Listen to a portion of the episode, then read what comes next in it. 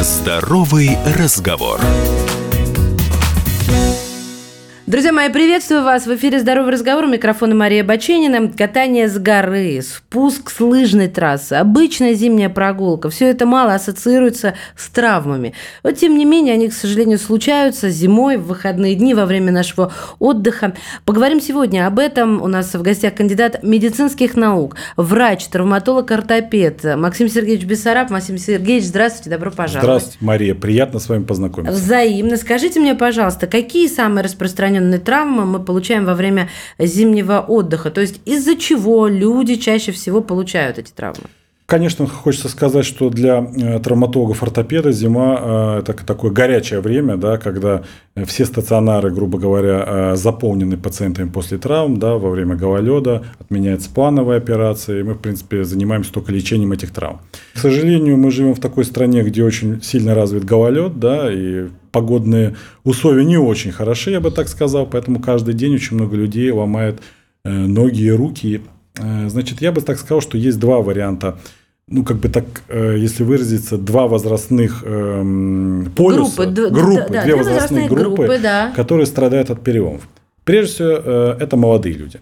Молодые люди, конечно, при падении э, на улице ну, не, не всегда а, ломают э, руки и ноги, потому что они достаточно хорошо защищены, у них крепкие кости. Угу. Но они занимаются различными видами спорта, которые достаточно широко пропагандируются ну, там, в масс-медиа, в фильмах. Да, вот то, что мы видим, занимайтесь экстремальными видами спорта, круто ехать на велосипеде с горы, круто ехать на горных лыжах, откройте ТикТок, там будет миллион видео угу. в фильмах. Да, это круто.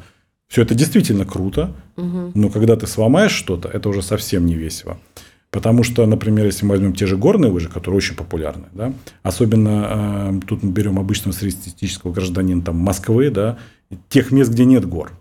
Конечно, если там житель Швейцарии, наверное, катается каждые выходные, да, он уже это делает очень неплохо, да, он к этому подготовлен. И мы берем москвича, который в лучшем случае два раза в год да, поехал куда-то на большую гору и решил прокатиться.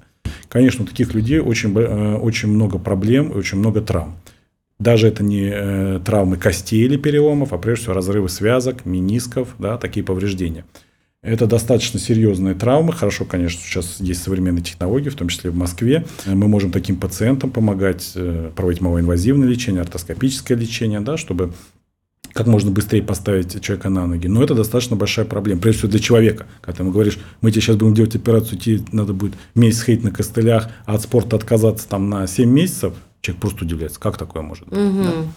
Горные лыжи и коньки, я бы сказал, два таких. Я же думала, коньки вы нам оставите. Горные Нет, лыжи, коньки, да? коньки, кстати, достаточно серьезная вещь. Очень много людей э, на коньках ломают ноги. Прежде всего, это переломы лодыжек, также переломы связок, э, переломы кости верхней конечности, потому что когда человек падает, он инстинктивно выставляет руку. Да. да?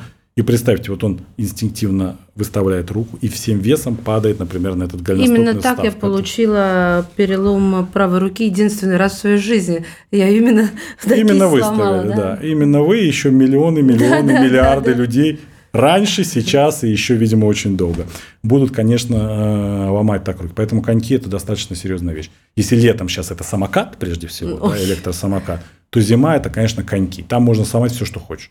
Вот буквально вчера у нас поступила женщина-врач, э, достаточно молодая, 45 лет, которая, упав на коньках, сломала и лучевую кость и плечевую на одной руке. Боже мой, а ведь плечевую да. для врача это вообще очень опасно. Там же двигательная история в плечевой. Да, но она терапевт, может быть, и не так важно прям уж двигательная, но как любой человек, конечно, ну движение. Ну, да. Ей надо делать теперь уже несколько операций, да. Поехал просто покататься на коньках. Поэтому э, ко всему советую вам относиться с критикой, да, особенно к экстремальным видам спорта. А санки-то, санки можно катание? Санки с... можно, да. А катание с горы? С горы, на вот ледянках люди катаются. Там в основном э, какие-то черепно-мозговые травмы, действительно человек может упасть, удариться головой, да. Ну, наверное, может быть, на санках кататься в шлеме э, странновато, но вот за рубежом, например, на горных лыжах есть даже подъемники, где просто не пускают людей без шлема. Угу. То есть человек должен ехать в шлеме, да. То есть такие правила. И другой, конечно, э, проблемный, я бы так сказал, возраст – это люди пожилого возраста, особенно женщины. А, у женщин э, быстрее развивается остеопороз, чем у мужчин. Если вы зайдете, например, в стационар в Москве, вы увидите, большинство людей – это женщины. Да? Которые лежат пожилого возраста. У этих людей, конечно же, достаточно сильный остеопороз. И при любом падении, при котором у молодого человека был бы просто ушиб или синяк, или вообще он бы не заметил, встал бы, отряхнулся и пошел дальше, это, конечно же, серьезный перелом. Прежде всего, это перелом шейки бедра, который просто жизненно опасный для человека, если мы его не прооперируем в течение там, 6-10 часов да, после, после поступления в стационар, он просто может погибнуть. Да? Слава богу, сейчас у нас есть к этому все возможности. И переломы лучезапястного сустава, и э, э, перелом в области плечевого сустава. Нам нужно знать, как оказать первую помощь, и главное при этом не навредить человеку. Э, оказать первую помощь, э, если вы увидели упавшего человека, не знаю, на не улице. трогайте его. Э, я бы так сказал, я бы не пытался вот точки зрения дилетанта пытаться там, диагностировать переломы, устранять вывихи. А надо ли это, да, правда? Это ведь? вообще не надо. Вы прежде всего, что должны сделать, это создать человеку комфорт, чтобы он дождался скорую помощь. Скорая помощь сколько-то едет. И человеку лежать, например, ну, понятно, что если у человека есть перелом, если он просто даже ушибся, он чисто инстинктивно может встать. Если он встает и не может наступить на ногу, то есть он сам чувствует, что перелом, он сядет, ляжет на, на землю, вы должны прежде всего обеспечить вызов скорой э, помощи, да, бригады угу. скорой помощи, но это обычно она быстро приезжает, и вы должны обеспечить, чтобы он не замерз в это время, да, что-то подложить вот, под него, да. чтобы ему, чтобы а ему вот, просто вот это вот подложить, не вот э, что двигать, не двигать, куда, что ну, обездвижить, вот это очень совсем, важно. Совсем, конечно, не получится его там как-то ему помочь, чуть-чуть его не... Ну, обычно человек там жалуется на бедро или на плечо, да, в зависимости, да. тут много всяких опций. Прежде всего, вы должны человеку создать комфорт и вызвать э, скорую медицинскую помощь. Угу. Да. Самому что-то делать я бы не стал. Да это не очень э, правильно, и здесь действительно можно навредить. А вот смотрите, вот, э, Максим Сергеевич, вот едет скорая помощь, они же отвозят э, человека в травму, да? да? Вот человек в травме, там, ну, в травмпункт, человек в травме, там, ну, я не знаю, ему сделали рентген, отправили там к врачу. И вот на этих местах, даже если мы говорим там о Москве, а вот на втором месте mm-hmm. про другие регионы, у меня такой вопрос. А есть ли гарантия, что в этом травмпункте ему окажут современную медицинскую помощь? Ну, я к тому, что или наложат тот пресловутый ты гипс. Я вас понял. Да, понял. Значит, э, сейчас в основном все переломы со смещением, особенно у пожилых людей или у молодых людей в области переломов, оперируются. Значит, травмпункт, он оказывает нам амбулаторную помощь. Да? Ну, то есть, он занимается так, если по-бытовому, всякой мелкой травмой.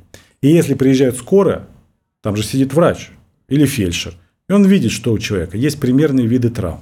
Он проводит определенный осмотр, и он видит, куда его вести. А. Они чаще всего, если там это пожилой человек, у него перелом шейки бедра, перелом плеча, и он видит деформацию, он видит эту боль, его сразу, его, сразу его обездвиживают, как вы говорите, так. то есть накладывают определенные шины, да, ну, шины, чтобы обездвижить. Конечно, человеку было бы... Я знаю это слово, представляете? Шины! шины. Да, шины. ответ. Да, и обязательно обезболивают его, потому что человеку больно, угу. и везут стационар. В стационаре уже разбираются, делаются рентгены, УЗИ и все остальное. Вот еще один вопрос.